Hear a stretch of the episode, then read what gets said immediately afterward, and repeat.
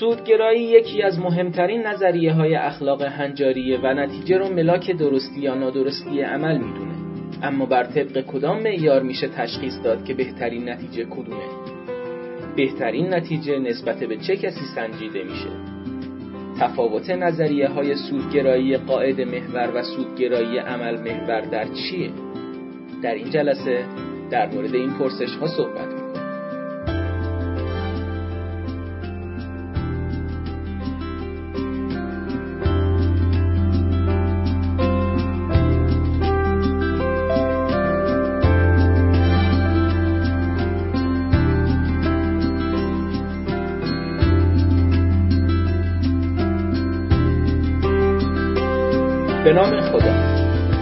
یازدهمین جلسه حلقه مطالعاتی فلسفه اخلاق با موضوع نظریه های اخلاقیه که در پنجم بهمن ماه 1398 برگزار شده. در این دوره از حلقه مطالعاتی فلسفه اخلاق کتاب Living Ethics اثر شیفر لاندو رو می‌خونیم. این کتاب مشتمل بر دو بخشه موضوع بخش نخست نظریه های اخلاقیه و در بخش دوم به مسائل اخلاق یا moral problems پرداخته شده. در این دور از حلقه مطالعاتی فلسفه اخلاق بر مبنای بخش اول کتاب با آقای دکتر محسن جوادی گفتگو می‌کنیم لازم اشاره کنم که بخش اول کتاب 11 فصل داره و در هر فصل در مورد یکی از نظریه های اخلاقی بحث شده. پیامدگرایی که عنوان فصل پنجم کتاب Living Ethics هست موضوع گفتگوی این جلسه ماست.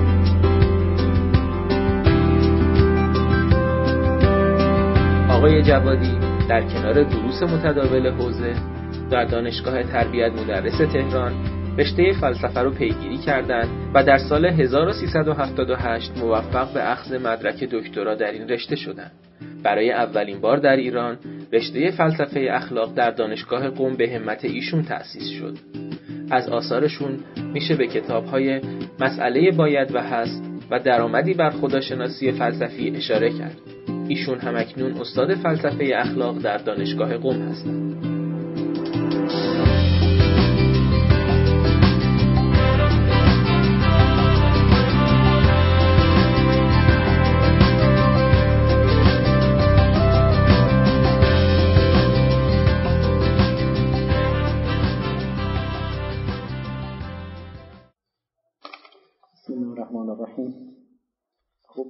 فاصله افتاد و امیدوارم که دیگه خیلی فاصله نیفتد یه هفته هم باز موعد اجازش از قبل بگیریم چون این برنامه های ایام فجر و اینا هفته بعدم من باز توفیق ندارم مگر اینکه جا جایی کنیم زمانش زمانش رو بتونیم جا جایی کنیم. خب این فصلشون راجع به در واقع consequentialism صحبت می‌کنه و طرح می‌کنه که در این قسمت وارد میشیم به بحث نظریه هنجاری اخلاقی. البته قبلا هم مثلا توی لذت گرایی اینا که صحبت می‌کرد زندگی خوب اینا اونام نظریه اخلاقی هنجاری هن. یکم من, من خودم هم تردید دارم چرا اینجوری میگه؟ مثلا میگه شروع می‌کنیم نظریه اخلاقی هنجاری رو در حالی که خب قبلا شروع کرده نظریه اخلاقی هنجاری رو. مگر اینکه یه توجیه اینجوری داشته باشه. میگه مثلا تحقیق وسیعتر یه همچه تعبیری داره؟ Here we begin our extensive investigation into normative ethical theory. شروع می‌کنیم تحقیق گسترده ترمون گویا مثلا قبلی ها گسترده تر نبودن شروع می‌کنه تحقیقات گسترده تر یه توجیه اینجوری باید بشه. یه توجیه فنی ترش هم اینه که اون بعضی از صاحب نظران اخلاقی نظریه در واقع زندگی خوب رو که قبلا داشتیم مثلا بیشتر مدل فرض کنید. این بود که اون خیلی نظریه هنجاری حساب نمی‌کنن. نظریه هنجاری رو بیشتر توی وظیفه گرایی تعریف می‌کنن. یعنی در واقع درست و نادرست و اینا. مثلا اون بیشتر به خوب و بد حساب می‌شد. اونو ولیو تئوری توضیح میدن. پس اینکه میگه که ما الان شروع می‌کنیم نظریه اخلاقی رو دو جور میشه مثلا مطرحش کرد. یکی اینکه بگیم که در واقع نظریه هنجاری منظورش اون الزام ها و درست و نادرستان. اونی که قبلا در بحث داشتیم بحث خوب و بدها بودن و اینها مثلا. و اینو همچی چیزی در هر صورتی هم تعبیر اینجوری داره. بعد میگی که نظریه اخلاقی در واقع نظریه هنجاری اخلاقی جاییه که می‌خواد که بنیادی ترین اصول اخلاق رو شناسایی کنه. یعنی ته هنجارها رو به ما بگه. بگه که ریشه مثلا درست و نادرست ها اینجاست. این درست ریشه همه درست هاست مثلا. این نادرست ریشه همه این نادرست هاست. یه همچین چیزی. اولین چیزی رو که در واقع مطرح می‌کنه consequentialism نتیجه گرایی. ترجمه می‌کنن پیامد گرایی نمی‌تونم نتیجه گرایی اون این اسم یک دسته ای از نظریه های اخلاقیه نتیجه گرایی یه نظریه منحصر نیست. یعنی شک... می‌تونیم بگیم یک در واقع فامیلی از تئوری ها هست مجموعه از نظریه ها هست که می‌تونه شکل های مختلفی داشته باشه. بنابراین نتیجه گرایی اسم دسته ای از نظریه هاست که ویژگی مشترکشون اینه معتقدن که نتیجه اعمال ما هست که مشخص می‌کنه درست و نادرست اعمال چیه. ویژگی اصلیشون اینه یعنی تنها یا مثلا مهمترین معلفه مشخص کننده و معین کننده نادرست و درست و باید و نباید رو نتیجه می‌دونه. این اون چیزی که اصطلاحا بهش میگن نتیجه گیری. می‌تونه های مختلفی داشته باشیم های مختلفی داشته باشیم. پس نتیجه گیری اسم یک دسته ای از نظریاتی که ویژگیشون اینه. ابتدای توضیحی در مورد نیچر کانسیکونشیالیسم میده ماهیتشون توضیح میده. حرف اصلی کانسیکونشیالیسم اینه. یک عملی اخلاقا الزامی و ریکوارد هست یعنی طلبیدنی هست باید بایسته است در صورتی که سرجمع نتایجش بهترین باشه. سرجمع نتایجش نه یه نتیجهش. ممکنه یه کار نتایج مختلفی داشته باشه. مثلا اینو بیازاره اونو خوشحال کنه اینو مثلا تاثیر مثبت داشته باشه اونو تاثیر منفی داشته باشه. می‌تونه شکلهای مختلفی رو چیز کنه. در واقع از این جهت اون بهترین در واقع سرجمع نتیجهش بهترین نتیجه باشه. اینو اصطلاحش میگن اینو بهش میگن در واقع مشخص کننده پس میشه یک عمل اخلاقا الزامی و مطلوبه چون سرجمع نتایجش بهترینه.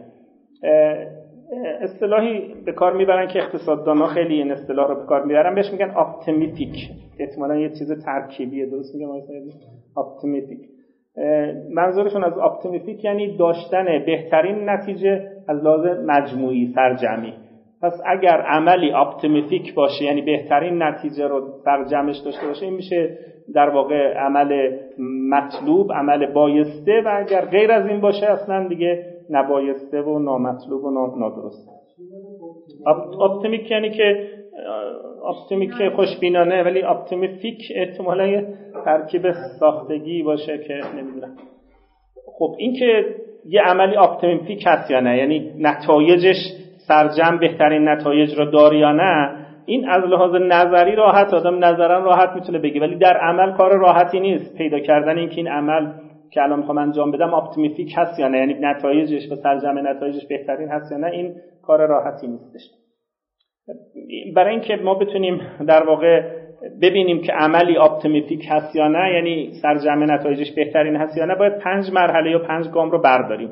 یکی این که دیگه اینجا ترتیب زده first identify what is intrinsically اول بدونیم که خیر ذاتی چیه؟ چه چیزی ذاتا خیره؟ و فی نفسه مطلوبه و برای خودش ارزش داره. اینو باید بتونیم بدونیم. و سزاوار هست که اونو برای خودش داشته باشیم نه برای چیزی دیگه. اصطلاح ارزش ذاتی ما قبلا هم داشتیم intrinsic value چه چیزی از لحاظ ذاتی ارزشمنده؟ خب معمولا کاندیدهای مهم این که چه چیزهایی هستن که ذاتا ارزش دارن همین سعادت و autonomy و اینکه فرد استقلال داشته باشه مهم. مثلا این هست این ارزش داره. دانش و فضیلت و اینها هستن. درست شد؟ این پس گام اول. بدونیم چه چیزی ذاتا خیره. گام دوم این هستش که از اون طرف هم بدونیم چه چیزی ذاتا بده. یعنی ذاتا خوبه و ذاتا بده. اینم بتونیم بدونیم. و اینجا نمونه های مختلفی هست. مثلا فیزیکال پین و درد بدنی و سائق های سادیسمی. مثلا یک کسی مرض آزردن دیگران. این ذاتا بده. اصلا کاری نداریم. چه دستاوردی داره مثلا. نمی‌دونم آزارهای روحی و ذهنی به اصطلاح کسی مطلق گفتن زخم زبان زدن این دو چیز آزارهای روحی و ذهنی ایجاد کردن و خیانت و فریب آدمای بیگناه. کسی اصلا کاری به یه کسی حالا ضرر زده به آدم آدمی وقت فریبش میده یا مثلا خیانتی می‌کنه یه کسی اصلا کاری نداره. هیچ جرمی هم مرتکب نشده کسی بخواد مثلا اذیتش بکنه خیانت داشته باشه اینا چیزایی که پس گام اول خیر ذاتی گام دوم زشتی و بدی ذاتی این دوتا باید معلوم بشه تا بتونیم بفهمیم که چه چیزی optimific ه چون اگر مسئله اصلی ما اینه که بدونیم که چه چیزی optimific ه یعنی کدوم کار سرجمع نتایجش بهترینه. اینو می‌خوایم تشخیص بدیم. برای اینکه اینو بتونیم تشخیص بدیم باید intrinsically value یا good داشته باشیم و intrinsically bad رو هم داشته باشیم. این گام دوم. گام سوم عبارت است از اینکه option های مختلف رو داشته باشیم. ببینیم چه option پیش روی ما هست. یعنی من اگر ندونم چه option هایی هست نمی‌تونم این بدونم که مثلا کدوم عمل optimific هست اگر سه تا چهار تا پنج تا گزینه که می‌تونم انجامش بدم پیش روی من از اینا رو باید بشناسم. بگم مثلا من 100 تومن دارم هزار تومن دارم می‌تونم لباس بخرم می‌تونم بستنی بخرم می‌تونم کمک کنم به فقرای مثلا آفریقا اینا رو باید بدونم option هایی که پیش روی من هست. اینم گام سوم. بله؟ فرصت ها رو؟ اینا رو اینا مبنای فرا اخلاقیتون بستگی داره چی باشه. این توی فرا اخلاقش نمیره. این داره نظریه هنجاریشو برمی شما. این که مثلا مور میگه که تو فرا اخلاق شهودگراست میگه که من شهودن می‌دونم لذت مثلا خوبه. شهودن می‌دونم بله اینا وارد فرا اخلاقش نمیشه. ممکنه کسی بگه من استدلال می‌کنم. خود میل مثلا استدلال می‌کنه شهودگرا نیست. میگه که فرض کنید لذت اینجورن. اینا فعلا توی فرا اخلاقشون نمیده نظریه اخلاقشون چهارمیش اینه که هر عمل ممکنی رو که از اون آپشنا پیش رو دارن بررسی کنم ببینم که چقدر خیر ذاتی ایجاد می‌کنه چقدر بدی ذاتی ایجاد می‌کنه و بعد سرجمشون کنم. بگم سرجمش خیر ذاتیش اینقدر اضافه است یا خیر بدی ذاتیش اینقدر اضافه است. اینم یه نکته مهمیه. شماره چهارش. پنجمیش اینه که بتونم یک در واقع عملی رو پیدا کنم که از لحاظ اون وزن مقایسه ای توی قسمت چهار فقط مقایسه نمی کنم میگم ده تا مثلا بدی ذاتی ایجاد می‌کنه پنج تا خوبی ذاتی ولی آخرش مرحله آخرش باید یه موازنه ایجاد کنم. بتونم در واقع بینشون مقایسه کنم. بگم مثلا اون به لحاظ شبکه‌ای به لحاظ پیوندی مجموعا اینقدر این رو اضافه می‌کنه. مثلا بالانسش به سمت مثبت بالانسش به سمت منفیه که این کاری که مثلا فرض کنید توی چیزای بنتام و اینا می‌گفتن درست کرده چرتکه بنتام و اینا یه همچین چیزی اینجا هستش. پس تعیین عملی که شما پنجش اینه که تعیین عملی که finally pick the action that yields the greatest net balance شبکه‌ای بالانس شبکه‌ایش رو پیدا کنم. این در اون صورت فهمیدم optimific چیه. این وقتی که فهمیدم به محض اینکه فهمیدم optimific وظیفه اخلاقی روشن شد من باید این رو انجام بدم و نباید option های دیگر انجام بدم. درست شد؟ این مفهوم consequentialism رو اینجا مطرح می‌کنه.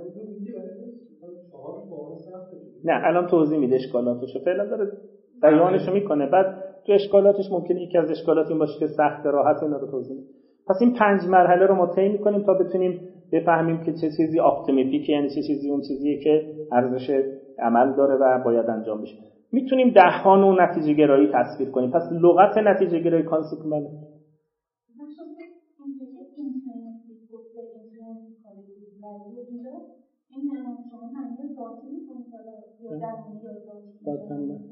این معنی که مثلا نه این در مقابل instrumental ـه اصطلاحیه که ارسطو هم به کار می‌برد. یعنی بعضی چیزا ابزاری خوبه مثلا پول ابزاری خوبه ذاتا خوب نیست. اگر نبود که استفاده مثلا ازش می‌کردیم. حتی بعضی ها ممکنه بگن پولم ذاتا ولی اون لغت intrinsically در مقابل instrumental بعد اون وقت پس معلوم شد که می‌تونیم ده‌ها نوع نتیجه گرایی تصویر کنیم. درسته شکلهای مختلف can develop. Thousands of different versions of می‌تونیم consequentialism های مختلفی داشته باشیم. بسته به اینکه اولا ارزش ذاتی چی می‌دونید اگه یه کسی لذت رو ارزش ذاتی می‌دونه یه جور consequentialism در میاد. اگه مثلا فرض کنید فضیلت رو ارزش یه جور متناسب با اونا می‌تونیم شکلهای مختلفی در واقع consequentialism داشته باشیم. مثلا این که ارزش ذاتی ممکنه بعضیا بگن ارزش ذاتی عبارت است از اینکه ما بتونیم محیط زیست رو فرض کنید متحولش کنیم اصلاحش کنیم. بعضیا بگن صلح جهانی رو پیشرفت بدیم. هر کدوم از اینا اگه شما ارزش ذاتی بگیرید متناسب با اون می‌تونه شبکه جدیدتری رو تعریف کنه. اگه این رو بگیرید ممکنه درست نادرستا مثلا یه چیز باشه. اگه محیط زیست رو بگیرید یه چیز دیگه اینا متفاوت میشن دیگه. مثال بعضی از این مثال رو می‌زنه اشاره به بعضی از یوتیلیتریان های معروف داره. مثلا فرض کنید سلامت محیط زیست بعضیا گفتن که ارزش ذاتی اینه خب به اون اشاره می‌کنه. پیشرفت صلح جهانی یا افزایش دانش هر کدوم می‌تونن یه نمونه از نتیجه گرایی باشه.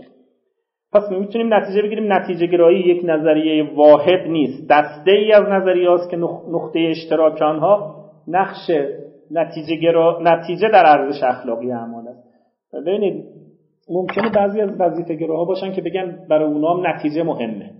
چون برای بعضی از وظیفه گراها نتیجه مهمه مثلا. ما الان خودمون جزء وظیفه گرایی هستیم که نتیجه هم برامون مهمه. وظیفه گراییم ولی مثلا میگیم بالاخره مهمه که من اذیت نکنم کسی و مهمه که مثلا سود برسونم. اینا مهمن.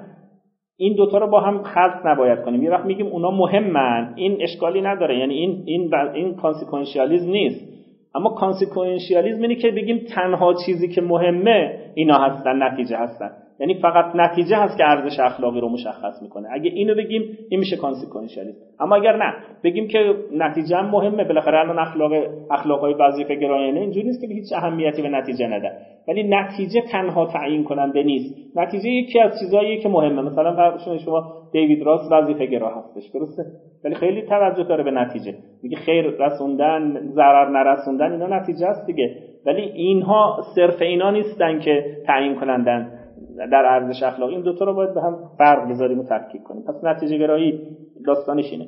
ایشون میگه من به همه این نظریه ها نمی‌پردازم و تنها به مهمترین تقریر آنها اکت یوتیلیتریانیسم می‌پردازم. حالا چرا اکت یوتیلیتریانیسم ایشون مهمترین می‌دونه؟ در حالی که امروزه مثلا انتقادهای زیادی به اکت یوتیلیتریانیسم هست به نظرم درست تشخیص داده. یعنی اگر کسی بخواد یوتیلیتریان واقعی باشه باید بره سراغ اکت یوتیلیتریانیسم چون اون یکیا تحت تاثیر فشارهایی که از بیرون اومده مثلا رول یوتیلیتریانیسم یه جور فشاری بود که رو اکت یوتیلیتریانیسم اومد. بعد گفتن درستش کنیم یه قاعده درست کنیم از این چیزا مثلا مشکل حل کنیم. ولی اون لب واقعی utilitarianism همین act utilitarianism که ایشون بهش می‌پردازه. که حالا توضیح خواهم داد act utilitarianism یعنی چی؟ یعنی همه دوستان می‌دونن چون آشنا هستن. یعنی در واقع تمرکزش رو کار خاصه رو قاعده و اینا نیست. هر کس هر عملی که می‌خواد بکنه رو این باید حساب کنه. ببین این عمل optimific هست یا نه؟ روی قاعده صحبت نمی کنیم نمیگیم قاعده راست گفتن optimific هست یا نه. اون میشه rule utilitarianism اما میگیم این کار منی که می‌خوام انجام بدم concrete هست انضمامی هست در موقعیت خاصی هست این در واقع optimific هست یا نه. این اون چیزیه که act utilitarianism رو تشکیل میده. بعد میگه که مطابق این نظر خب حالا پس ما ده ها نتیجه گرایی داشتیم. بحثمون سر act utilitarianism است. act utilitarian ها هم باز خودشون ممکنه تقریرهای مختلفی بسته به اون ارزش ذاتی داشته باشن که بگن چی مثلا. ولی اونی که بیشتر معروف act utilitarian هایی که well-being رو قبول دارن مثلا. well-being رو قبول دارن. غیر از pleasure act utilitarian هایی که لذت رو قبول داشتن شبیه بنتام و اینا بودن. میل اومد این در واقع داره تقریر میل رو جان استوارت میل رو دنبال می‌کنه. well-being رو آورد که بعد بعضیا گفتن خراب کردی utilitarianism این حرفا رو. دیگه این داستانه می‌بره روی در واقع میل. پس یه تقریر رو انتخاب می‌کنه تقریر میل utilitarianism act utilitarianism ـیه که ارزش ذاتی رو well-being می‌دونه. یعنی در واقع رفاه و مثلا حالا بهتر زیستن و و همون خوشتر زیستن و اینا. لذت هم توش هست امنیت هم توش هست. مفهوم رفاه که اینجوری مثلا. بله. خب بنتام خیلی لذت خیلی انتقاد میشه بهش که بعضیا گفتن فلسفه بنتام فلسفه خوک‌هاست و فلان. میل اومد اینا رو درستتر کرد. یه مقدار مفاهیم مثلا انسانی تری رو توی مفهوم چیز آورد بلدینگ البته میگم انتقادهای زیادی بهش میشه ولی اون قابلیت کمیت پذیری بیشتری داشت لذت اینا ولی این مقدار پیچیده تره و از اون طرف هم اون چیزی که بده بدبختی رو اضافه کردن و توسعه دادن. یعنی بر واقع این طرف ول بینگ رو اضافه کردن میشه ذاتا خوب اون بدبختی و بیچارگی و فقر و اینا میشن. بعد این دوتا مفهوم اکلیتیل هنن پس رو این تقریب کار می‌کنه. عملی مطلوبه که وقتی مقایسه می‌کنیم با اعمال دیگه در البته در اون شرایط ممکنه وضعیت عمل با تغییر شرایط فرق کنه. یه عملی ما بحثمون کانکریت شد. یعنی در واقع در اون لحظه داریم داوری می‌کنیم. داوری مطلق روی عمل نمی‌کنیم. اگر رسیدیم به اینکه این آپتیمیفیکه نمیگیم این همیشه آپتیمیفیکه اینجوری نمیگیم. روشنه. ولی بنابراین میگیم اگر عملی در یه شرایط در قیاس با عملهای دیگه optimific باشه یعنی بیشترین بالانس خیر بر خیرم شد well-being بر شر شرم شد توسعه و چیز فقر و بدبختی و اینا. این بیشترین امکان را ایجاد کنه که well-being باشه میشه خوب و باید و الزامی. اون یکی میشه نباید نه خوب و نه الزامی. روشنه؟ مفهومش خب اصطلاحا میگه فیلسوفان این اصل رو بهش میگن اصل سود. پس اصطلاح اصل سود معلوم شد. The principle of utility. اصل سود یعنی اگر کاری در یه شرایط مشخص نسبت به آپشن های دیگه که پیش روی شما دارید بیشینه کنه یعنی بیشترین سود رو در قیاس با اعمال دیگه و نسبت به اون شرها چون هر عملی بالاخره کنار سود یه ضررایی هم ایجاد می‌کنه دیگه. اینجور نیست که ما مثلا خیر مطلق داشته باشیم نمی‌دونم شر مطلق داشته باشیم. همون شر هم بعضی رو خیر ایجاد می‌کنه درسته؟ پس باید بالانس کرد. در موازنه خیر و شر مهم اینه که اون انتخاب کنیم. این روشن دیگه اصل سود که میگن principle of utility همینه که فیلسوفان به کار می‌برن. البته اقتصاددانا از اصطلاح اصل سود استفاده نمی‌کنن ولی اینا فیلسوفان میگن اصل سود. پس مفهوم اصل سود روشن شده principle utility یعنی عملی مطلوبه این اصل که میگه عملی ارزشمند مطلوبه که در قیاس با اعمال دیگه در اون شرایط بیشترین سرجمع رفاه رو داشته باشه همون مفاد اصل سود.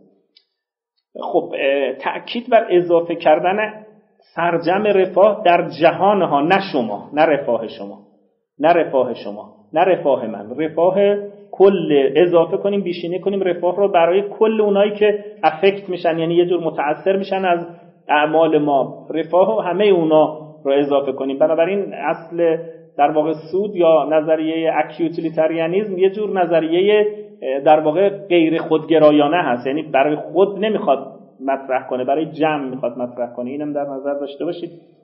اگر ما با بیشینه کردن رفاه در سرجم ناموفق باشیم کار خطا کردیم. حتی اگه نیت خوب داشته باشیم. خطا یا اخلاقی برخلاف کانت روی نیت تعریف نمیشه. در, در کانت روی نیت تعریف می‌شد خوبی و درستی اعمال. درسته؟ ولی در یوتیلیتریانیسم کار به نیت نداره. نیت شما هر چیه؟ عمل شما صرف نظر از نیت شما و بر اساس نتایجش قضاوت میشه. اگر نیت خوبی هم داشتید ولی کار یه جوری در اومد که سرجم نتایجش ضررش بیشتر شد برای اون جامعه این میشه بد. ولی اینکه نیتتون خوبه. برعکسش هم درسته. اگر نیتتون بده مثلا می‌خواستید سودجویی کنید مثلا یه ما معامله چیزی می‌خواید سودجویی کنید ولی اتفاقا این ثمراتش و ارزش نتایجش بیشتر شد برای مردم. این بود از لحاظ اخلاقیشون میگه خوبه پس یکی از نکات اصلی افتراق نظریه کانت و نظریه در واقع سودگراها تو بحث نیت. روشن شد. بله. بعد میگه که نیت خوب ممکنه برای ما ستایش بیاره. اما ربطی به اخلاق نداره. یوتیلیتریان ها میگن. ممکنه بگن چه آدم خوبیه. آدم خوب درست می‌کنه ولی کار خوب درست نمی‌کنه.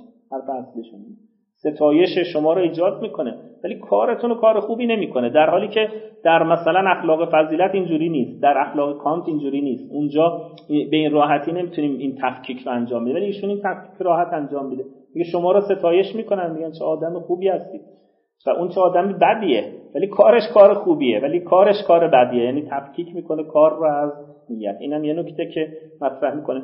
بعد بحث بعدیش که شروع می‌کنه جذبه های the attractions of utilitarian. این مدل کار همین شیفر تو قبل هم اینجوری بود.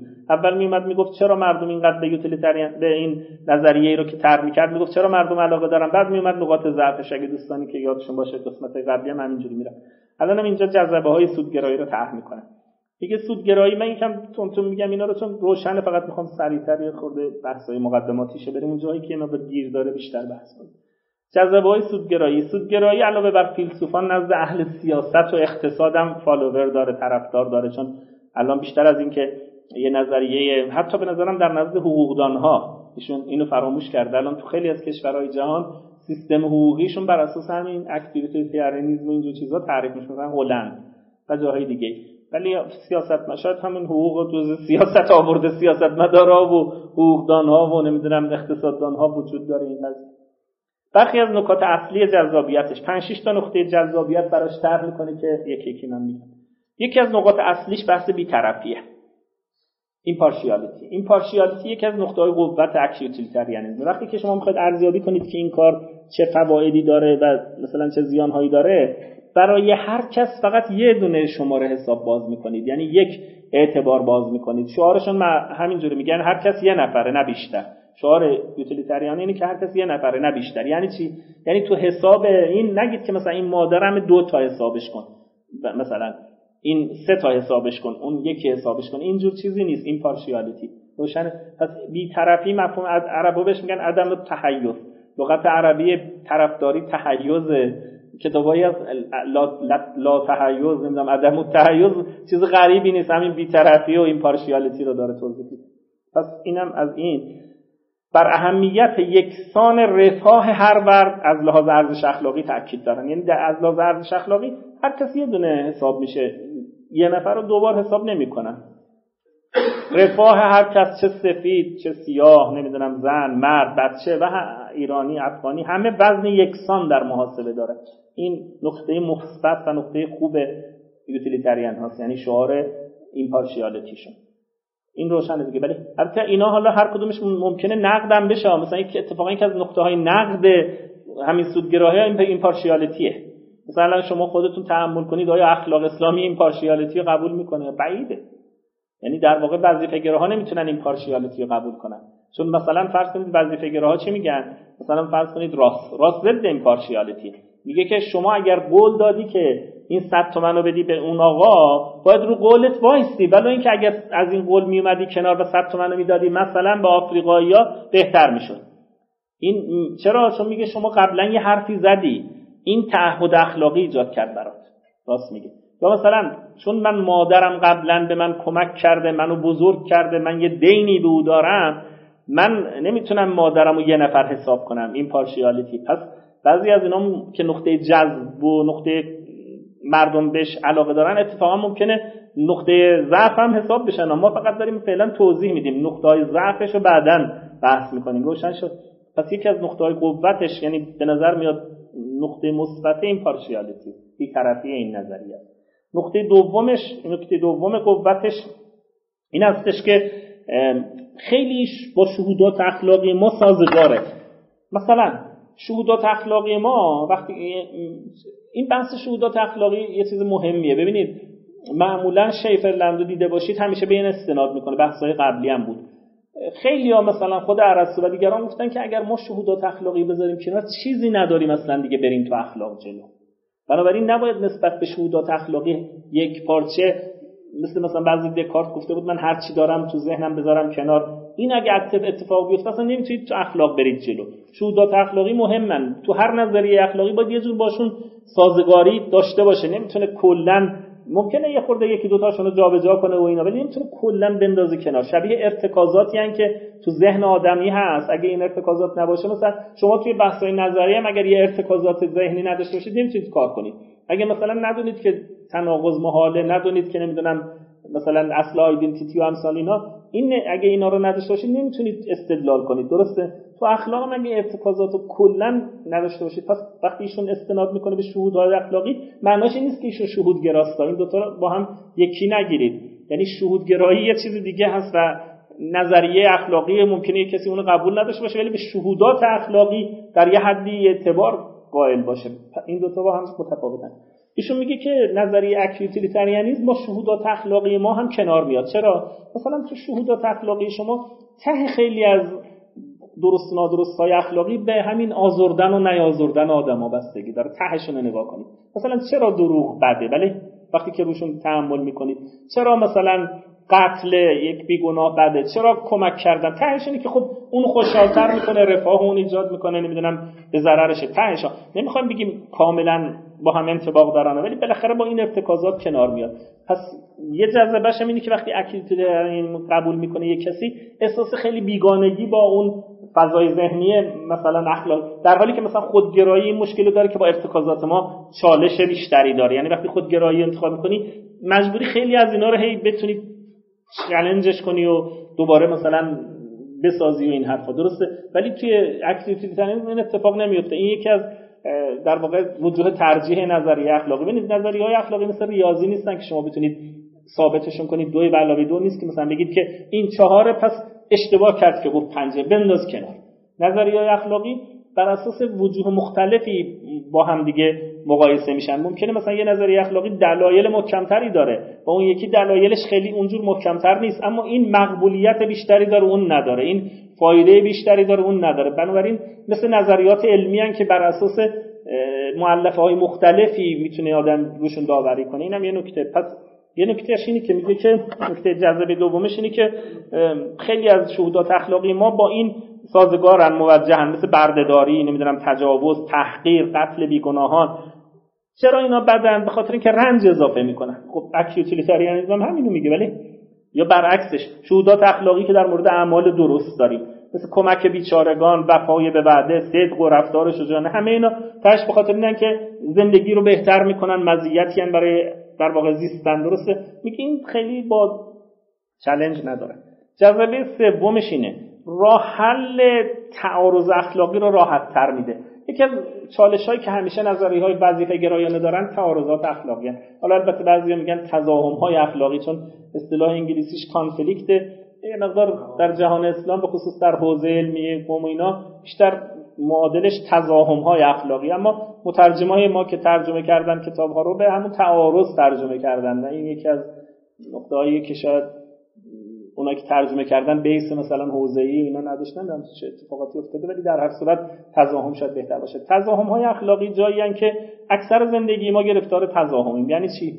یعنی من می‌دونم مثلا راست گفتن خوبه من می‌دونم کمک کردن خوبه ولی همیشه توی چالش هم مثلا الان صحبت اینه که من 100 تومن پول دارم کمک کنم مثلا به آفریقا فقرای آفریقا یا مثلا نه خودم و خانوادم مثلا توسعه خانوادم خوب زندگی خانوادگی رو بس دادن خوبه. همیشه این چالش ها وجود دارن. کم زیاد کاری می‌تونم بکنم. مثلا وقتم محدوده می‌تونم کمک به ایشون بکنم. ایشونم لازم داره کمک. کدومشون مثلا بکنم؟ تضامن اخلاقی چیز خیلی مهمی هست و متاسفانه کمتر بحث شدن. حالا همه دوستان سابقه حوزه‌ای دارن. یا وقتی مرحوم تبریزی من دست ایشون می‌رفتم در حوزه.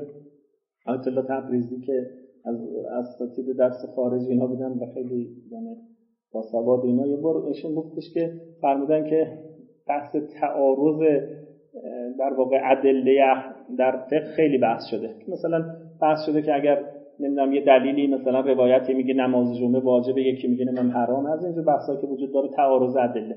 که کتابم درست شده به اسم کتاب تعادل و تراجی موضوعش همینه که اگر دو تا دلیل فقهی با هم ناسازگاری داشتن ببینیم کدوم این دوتا با هم تعادل دارن یعنی یکی ان وزنشون یا نه یکی رو رجحان بدیم. این موضوع این کتاب است تعادل و تراجی که خیلی بحث شده. اما ایشون فرمودن که در تضاهم بحثی نشده. تضاهم یعنی چی؟ تضاهم یعنی دلیل هر مشکل نداریم.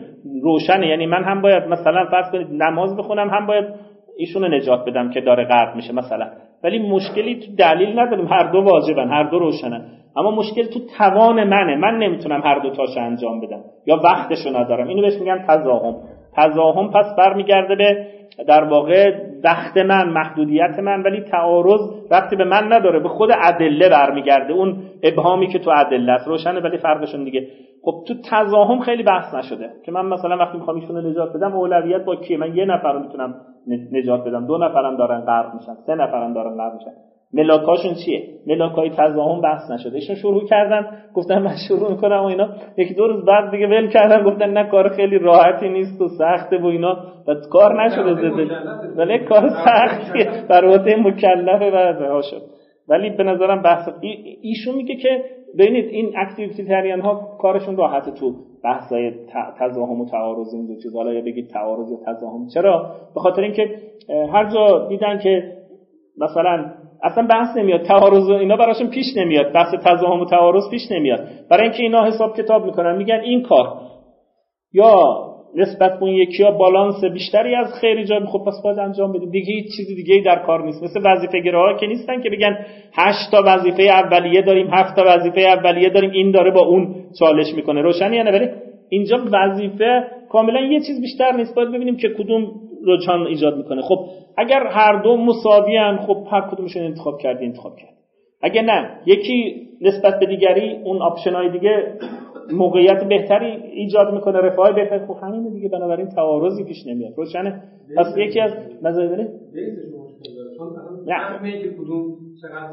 نه حالا شما بحثو رو برمیگردی به اشکالات. هی داره اشکالات بودن اونا اشکالات مرحله بعدی میاد. بنابراین فعلا توی بحث چیزشه یعنی جذبه هاشه. و این این این مسئله مهمی هست اینا معتقدن که یکی از محاسن کار ما اینه که ما تو راهنمایی عملی آدمو گیج نمی‌کنیم انتزاعی حرف نمی‌زنیم. مثلا شما فرض کنید توی سنت خود ارسطویی اخلاق فضیلت. واقعا این مشکل وجود داره.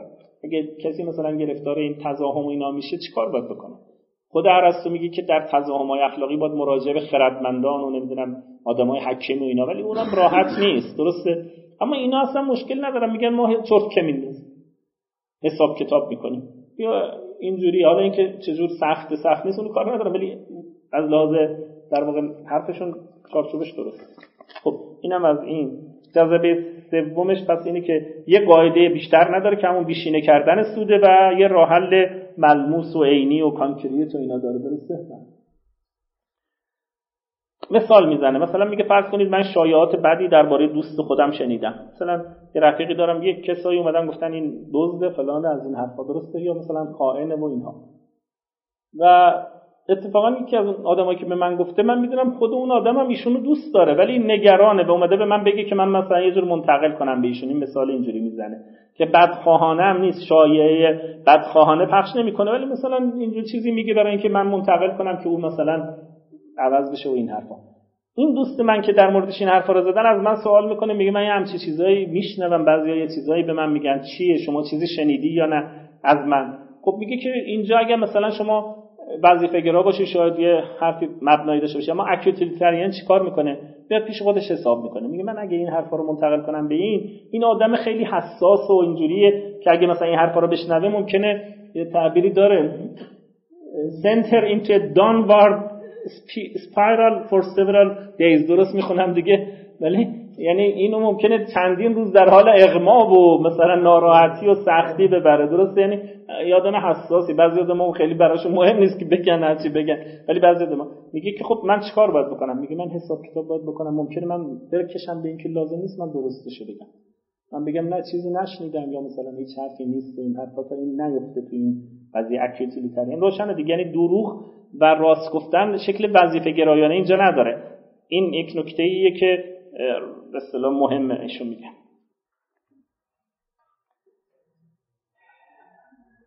به ایشون میگه که امانتداری و راست گفتن اینا ممکنه یک رویه و سیاست خوبی باشد. این نکته اصلیه.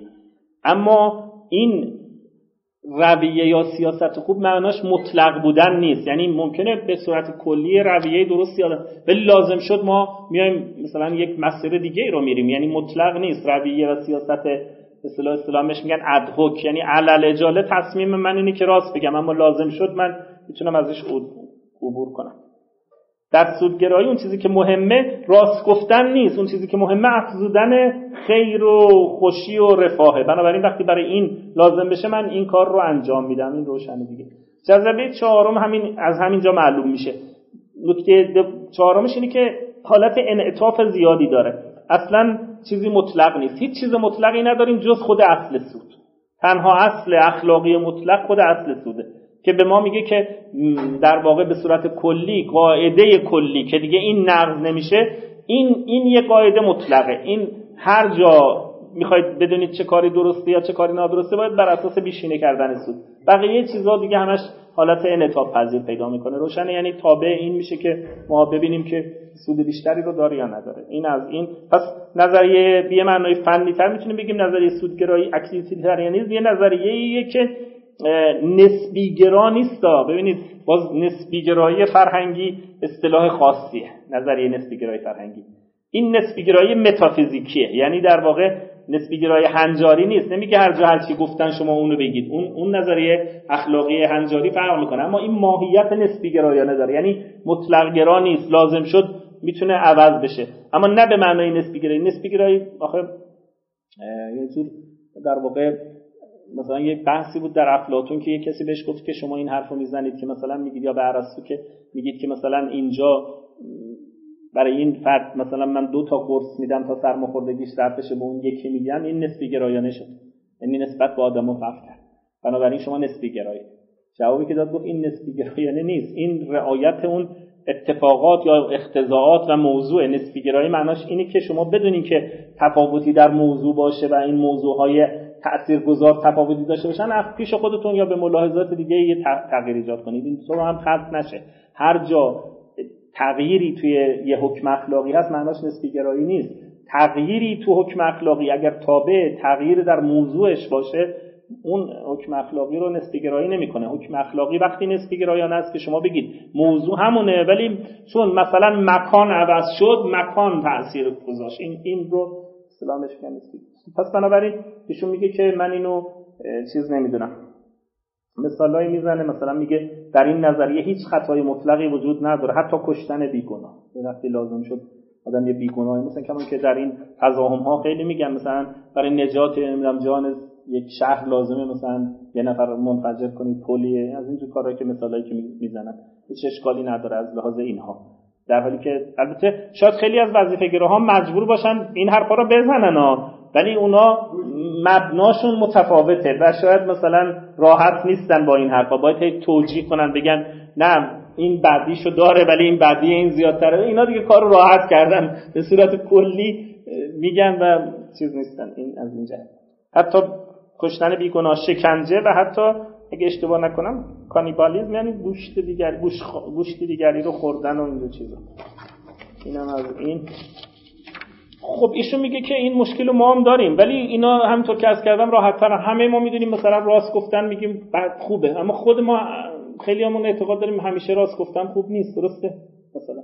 یا برعکسش دروغ رو بد می‌دونیم ولی نه همیشه بد می‌دونیم. بعضی وقتا میگیم استثنا. ما خودمون وقتی وظیفه گرا هستیم یه استثنایی. یکی از مشکلات دیدگاه های وظیفه گرایی همینه دیگه. علمای ما هی تلاش می‌کنن یه جور درست کنن. بالاخره ما هم استثناءات رو قبول داریم. درسته؟ اما وقتی از ما بپرسن که استثناء رو به چه حسابی می‌کنی خیلی راحت نیستیم.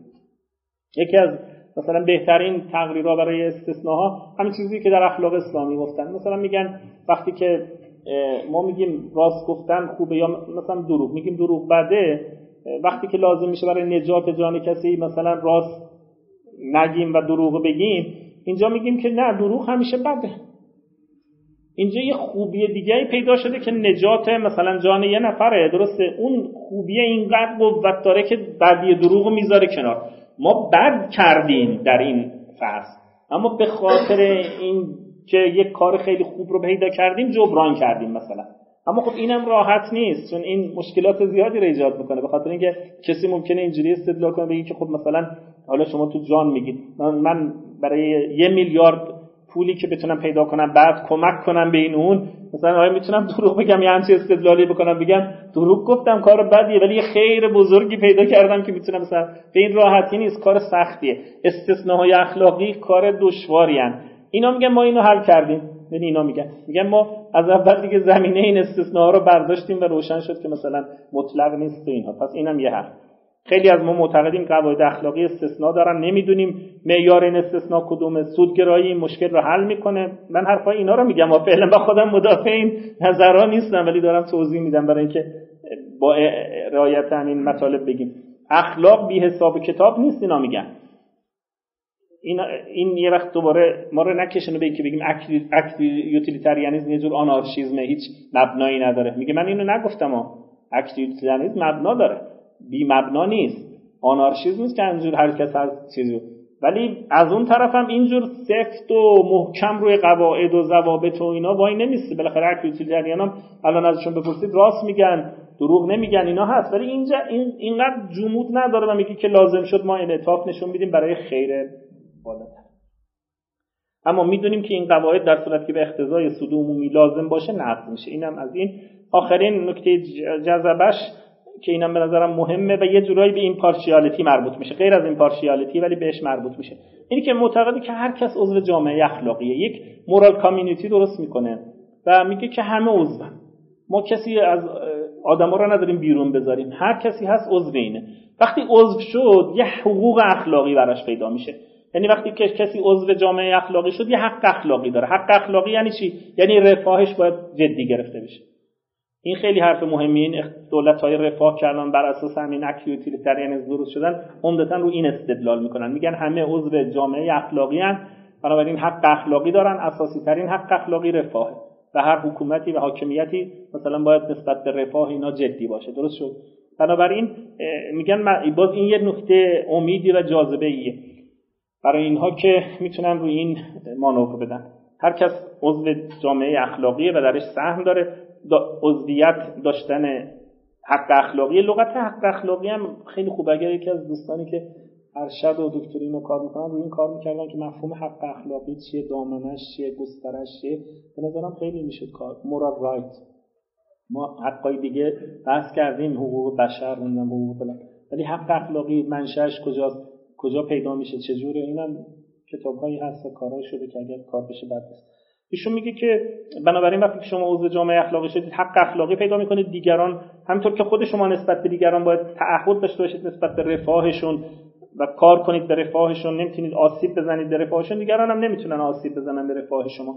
هر کس باید رفاه و خوشی او صرفا برای خودش نه که رفاه دیگری رو وسیله قرار بدیم برای خودمون. این این اشتباه ها. بعضی آدم هستن مثلا اینجوری نگاه می‌کنن. مثلا میگن که ما اگر صدقه ندیم این جامعه در رفاه مثلا براشون پول نداریم این جامعه فقیر زیاد میشه. فقیر که زیاد شد ضررش که به, کی می‌رسه؟ ولی این این این این نگاه ابزاری نگاه می‌کنه به رفاه دیگری در حالی که اینا میگن هر کس حق داره که رفاه داشته باشه. نه که رفاهش یه بهانه رفاهش این باشه که شما اگر بعضی الان اینجوری نگاه می‌کنن میگن اگه دیدید تو استدلالاشو میگن اگه مثلا صدقه ندیم نمی‌دونم اینجوری نکنیم.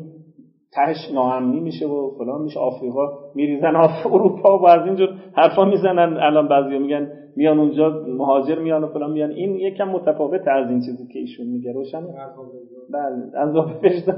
حالا عذاب وجدان یکم فهم می‌کنه. شاید قابل قبول تر هر کس باید رفاه خوشیشو صرفا برای خود اون آدم جدی دنبال کنه. اینا میگن حتی حیوانات هم می‌تونیم در جامعه اخلاقی عضو کنیم.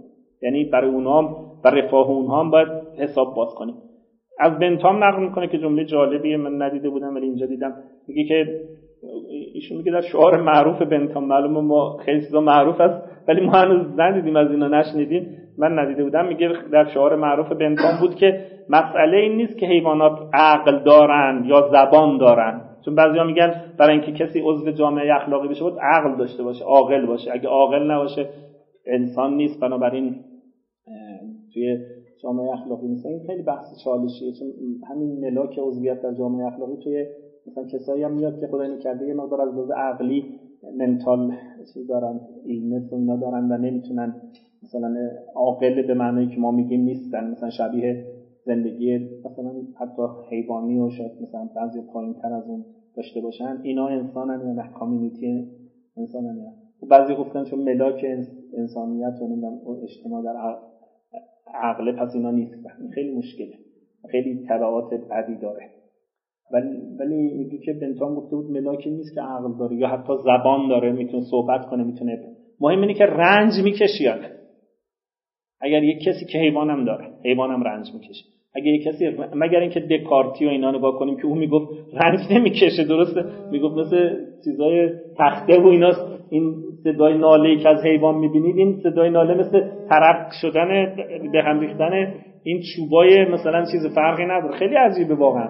خیلی خیلی از دکارت این هر تعجب برانگیزه که اینجوری نگاه می‌کنه ولی خب می‌گفته دیگه درسته؟ اینو ایشون میگه که پس اینم روشن شد. مسئله این نیست که عقل دارن یا زبان دارن مسئله این است که رنج می‌کشن. اهمیت حیوانات برای ما باز بعضیا نسبت به حیوانات اینجوری مثلا میگن که اهمیتشون اینجوری نگاه می‌کنن که میگن که چون ما مجبوریم بهشون برسیم برای اینکه نمی‌دونم محیط زیست خراب میشه گونه های حیوانی از بین برن از اینجور چیزا میگن. یا مثلا حیات ما آسیب می‌بینه و این بحثا میگه از این نظر نگاه کنید باز میشه ابزاری. حیوان خودش رنج می‌کشه و رنج کشیدن براش مسئله هست و این باید جدی تر گرفته بشه. اینم پس از این. خب البته ممکنه شما بگید خب اگه اینجوری پس نباید حیوانات رو نمی‌دونم کشت و اینا. میگه نه اونا داستانش فرق می‌کنه. یه جای سودگراها قبول دارن. گاهی وقتا برای خیری ممکنه شما آزاری را به کسی وارد کنید. هم چه انسان چه حیوان. گفتیم که بنابراین این قابل توجیهه که مثلا برای حیات انسان گاهی وقتا ممکنه مثلا شما بگید نمی‌دونم بعضی حیوانات رو باید ذبح کرد اینجور چیزا اینا رو رد نمی‌کنه ولی در کلیتش این از بعد میاد راجع به اشکالاتش که حالا غلامی خیلی علاقه داشتن زودتر. بعضی از این اشکالات من طرح می‌کنم. اولین نکته که به نظرم خیلی مهمه مطرح می‌کنه میگه very demanding داره. یعنی این نظریه خیلی سختگیرانه است پرتقاضا هست خیلی از ما طلب می‌کنه. یعنی زور زیادی به آدم میاره به این جور لغتش ولی وقتگیره. مثلا اتفاقا همین. از دو جهت بری دیمندینگ داره. دیمندش یکی بحثش اینه که همین ایشون گفتن وقتگیری و اینا. یه بحثش از یه جهت دیگه از جهت اول من اینکه موضوع مقدار به متن برم جلو خیلی بیرون صحبت نکنم. یکی اینکه خب معمولا ما انتظار داریم نظریه های اخلاقی یه جوری باشن که ما بتونیم باشن زندگی کنیم. یعنی در واقع ما بتونن بتونن در عمل ما رو چون نظریه اخلاقی مثلا یه چیز فضایی که نیست ما می‌خوایم ازش استفاده کنیم و در زندگی بهره بگیریم. این کار میگه سخته با این اکتیتیود اینا. چرا سخته؟ برای اینکه شما از شما می‌خواد که تو هر زنگ خدمت شما ببخشید.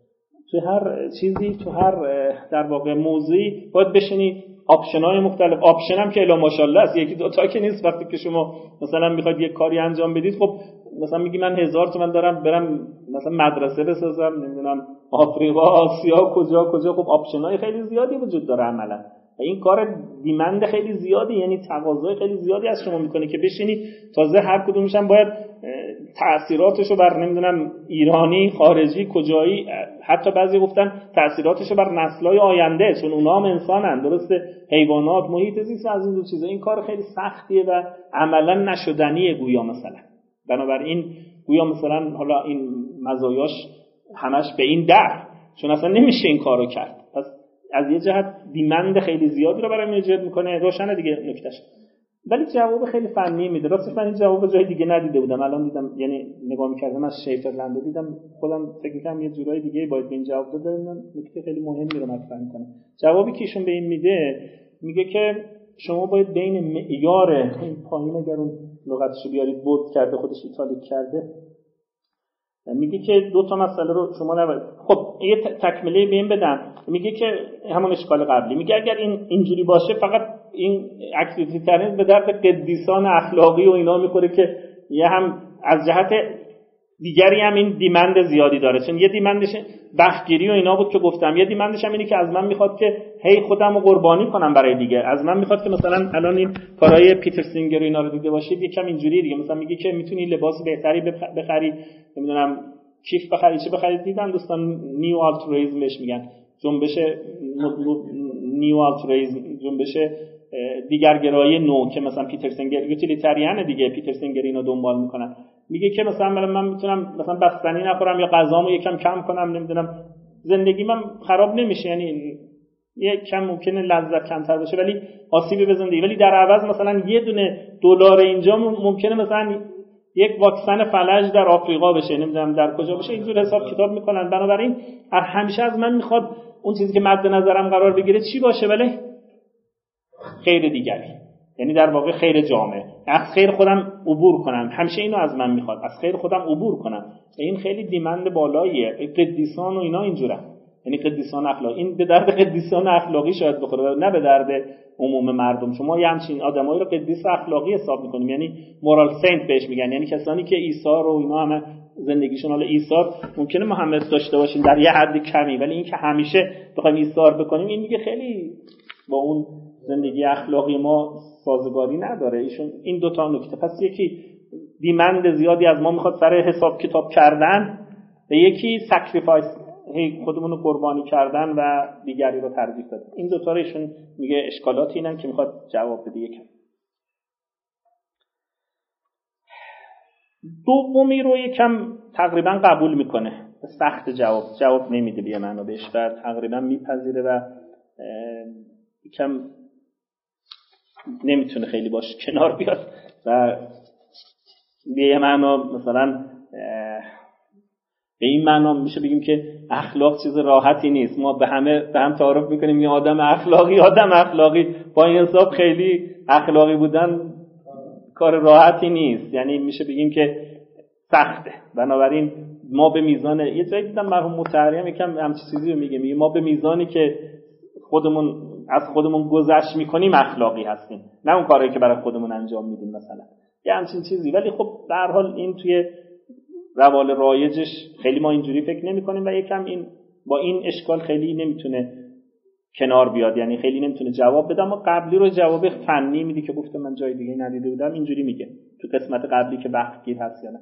ایشون یه حرف خوبی می‌زنه. میگه ببینید اون چیزی که یوتیلیتریان ها میگن اون اصل سود رو نمیگن به عنوان یک دیسیژن پروسیجر نمیگن برای اینکه راهنمایی کنن که شما چجور تصمیم گیری کنید چه چیزی خوبه چه چیزی بده. که بعد بگی که سخت می‌کنه کارو. من باید بیام همه آپشنا رو همه نتایجشون رو بررسی کنم.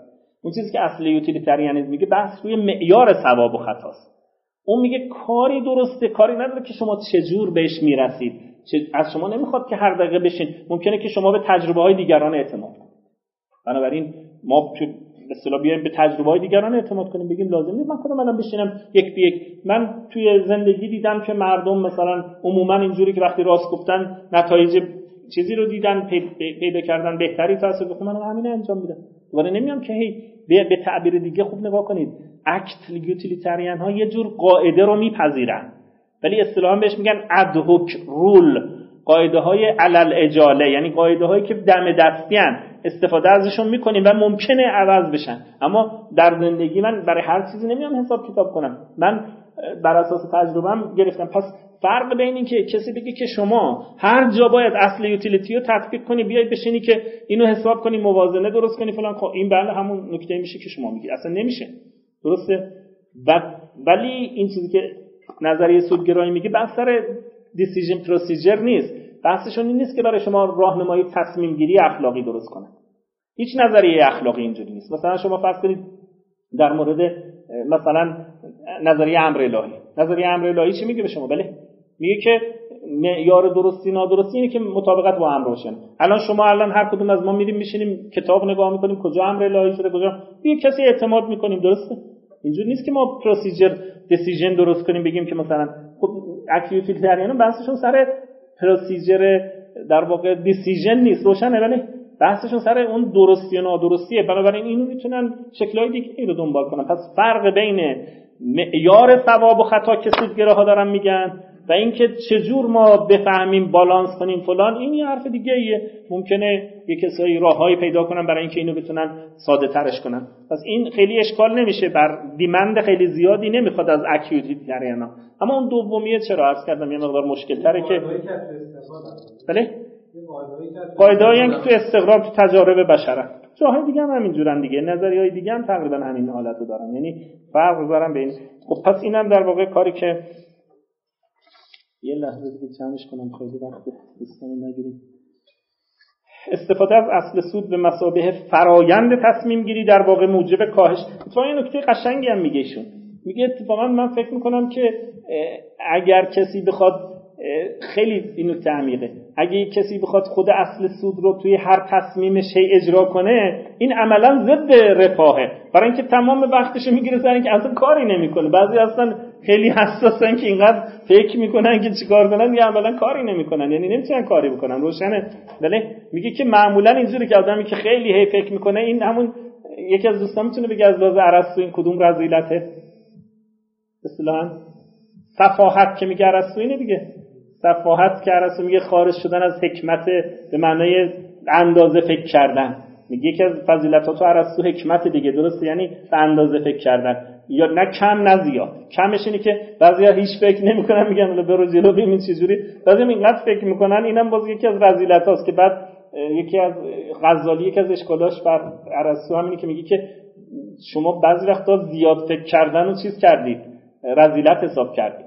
در حالی که منتقدین غزالی بهش میگن که شما دقت نکردید. نه اینکه زیاد فکر کردن در تعمل و نمی‌دونم در هستی و اینا. اینو که منفی حساب نکرده زیاد فکر کردن توی این موضوع مثلا اینقدر درگیر شدن و اینقدر عملا هم انجام ندادن. این رذیلت تو ارسطو بنابراین ایشون میگه که اکیوتیلیتریان از شما نمی‌خواد خودش ضد اکیوتیلیتریانیسم اگه اینجوری باشه. پس بنابراین از شما نمی‌خواد که برای هر کدوم بشینید 100 ساعت حساب کنید تا ببینید چیه. روشن مفهومش ولی اینم از این. نکته آخرش که میگه به نظر میاد که پس این راجع به قسمت دیمند اول یعنی وقتگیریش روشن شد. خیلی مشکل نداریشون اما میگه سودگرایی از ما می‌خواد که خودمون رو قربانی کنیم و زیاد در واقع خیلی زیاد از ما می‌خواد خودمون رو قربانی کنیم.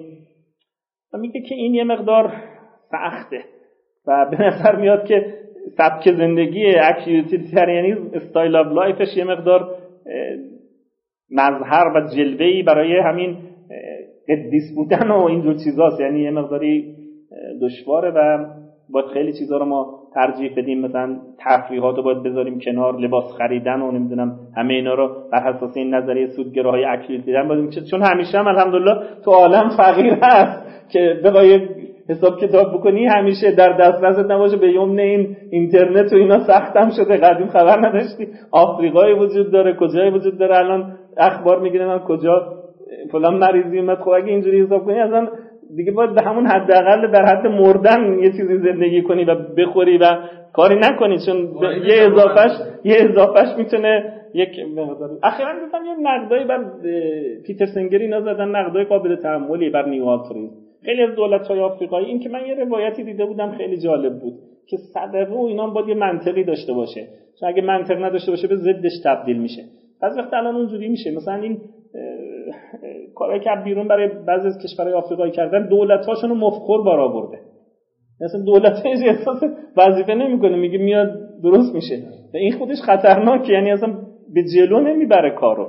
یعنی این همون چیزیه که امام علی علیه السلام میگن که اگر صدقه از وضعیت طبیعیش بیرون بیاد احسان از وضعیت طبیعیش بیرون بیاد جز یک ستایش زبانی برای اون آدم که مثلا این کارو کرد هیچ فایده ای نداره و تبعات ویرانگری داره. چیز مهمیه این به نظرم. ولی حالا اینا هم هست که البته ما اینو نمی‌خوایم بهانه کنیم برای اینکه کمک نکنیم. و خیالش اون بنده خدا دارن کمک می‌کنن. خدا خیرشون بده. ما از این جهت یه وقتی طرف میگه حالا پیدا کردی یه چیزی که کمکم نکنی منظور این نیست. یعنی روشنه که منظور این نیست. منظور در جای خودش احسان و اینا هست. ولی توجه به اینکه مفخوری بار نمیاد طرف مدعی و یه روایتی هست میگن که احذر سولت من احسن تیلی در نهج البلاغه هست. یعنی از کسی که بهش کمک می‌کنی نگران باش به پرهیز که این معناشو چجوری معلوم می‌کنه؟ این روایت دو احذر سولت من احسن تیله به کسی که کمک می‌کنی ازش بترس. سخته مگه اینکه همینجوری معنا کنیم؟ یعنی کمک بی حساب و کتاب و اینا می‌کنی منطقی نداره. طرف مدعی میشه مفت خوربار میاد میاد میگه ماه بعدم باید بدی و از اینجور چیزا. اینجوری حساب کنی دیگه غیر از این شاید به من آره درست. حالا من میگم من قصدم این نیست که خدا نکرده کمک. می‌خوام میگم توجه به این نکته بد نیست. آخرین نکته که ایشون میگه نکته جالبیه. میگه که در سودگرایی ما یه چیزی به اسم سوپر اکشن نداریم. وظیفه گراها سوپر اریگیتوری دارن. وظیفه من اینه که مثلا کمک کنم در این حد. اما الان مثلا کسی داره غرق میشه خودم رو بندازم تو آتش اینو نجات بدم. از نظر شما چیه این؟ ممکنه کسی بگه که این اخلاقی نیست. بعضی حتی گفتن سوپر میگن اخلاقی نیست. یعنی اینجوری مثلا میگن کار اخلاقی نیست. ولی وظیفه گراها میگن درسته که الزام اخلاقی نیست اما ستایش اخلاقی داره یه کار بالاتری دارید می‌کنید فراتر از وظیفه می‌کنید درسته؟ اما در بحث این سودگیره ها دیگه با مفهوم فراتر از وظیفه نیست. هرچی یا بالانسش بیشتر بیشترین سود میاره خب همون باید انجام بدید همین وظیفه. اگر یه جایی احساس می‌کنید که مثلا خودتون رو توی این آتش بندازید سود بیشتری به جامعه می‌رسه و مثلا اون آدم مهمتر از خودتون نمی‌دونم نجات بدی از اینجور چیزا تهش خیر بیشتری خب این باید باید انجام دیگه supererogatory نیست. اگر هم که نه خب نیست. روشنه. اما تو وظیفه گرایی همیشه یه فاصله ای وجود داره. یعنی یه کسی می‌تونه بگه اون وظیفه اخلاقی من همینه. بیشتر از این من وظیفه ندارم. درست شد. اما وقتی خودش میندازه تو آتش نجات میده این میشه supererogatory پس ما توی در واقع نظریه های سودگرایانه کلا حالت supererogatory نداریم. یا درسته یا نادرسته. مستحب نداریم. یا باید یا نباید. درسته؟ یا باید انجام بده یا نباید انجام بده. اما توی وظیفه گرایی همیشه یه حالت مستحبم داریم. خیلی ممنون.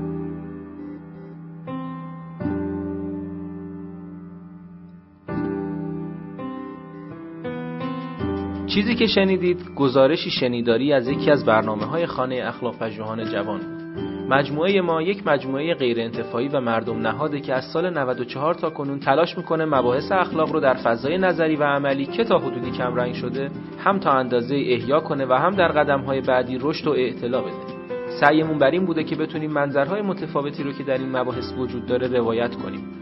کارگاه ها، نشست ها و درس های اخلاق متعددی رو در شاخه های مختلفی مثل فرا اخلاق، اخلاق هنجاری، اخلاق کاربردی و اخلاق اسلامی به کمک اساتید خوبمون برگزار کردیم و به یاری خدا این روند ادامه خواهد داشت. اگر دوست داشتید با مجموعه ما آشنا بشید آدرس سایت ما ethicshouse.ir هست. می‌تونید اسم مؤسسه یعنی خانه اخلاق پژوهان جوان رو هم گوگل کنید. به اضافه این که می‌تونید ما رو در تلگرام، اینستاگرام، توییتر و آپارات با همین عبارت جستجو و پیدا کنید. رایگان بخشی در ساحت دانش از روز اول خط مشی مجموعه ما بوده و امیدواریم که با حمایت شما این روند ادامه پیدا کنه. اولین درخواست ما از شما اینه که اگر اشکالاتی دیدید چه در خود برنامه ها و چه در همین فایل های صوتی از کنارش رد نشید و حتما به ما منتقل کنید تا اصلاحش کنید. یا اگر پیشنهادی دارید مثلا استادی رو می‌شناسید که به نظرتون قابل استفاده میاد به ما معرفی کنید. اگر حس می‌کنید سرفصلی در این حوزه هست که لازمه بهش پرداخته بشه حتما ما رو در جریان بذارید. این کار رو می‌تونید از طریق ادمین کانال تلگرام یا لینک های دیگه ارتباطی که در سایت هست انجام بدید. همچنین از طریق لینک حمایت مالی در سایت خانه اخلاق می‌تونید پشتیبان ادامه یافتن این مسیر باشید. ممنون از محبت شما و خدا نگهدار.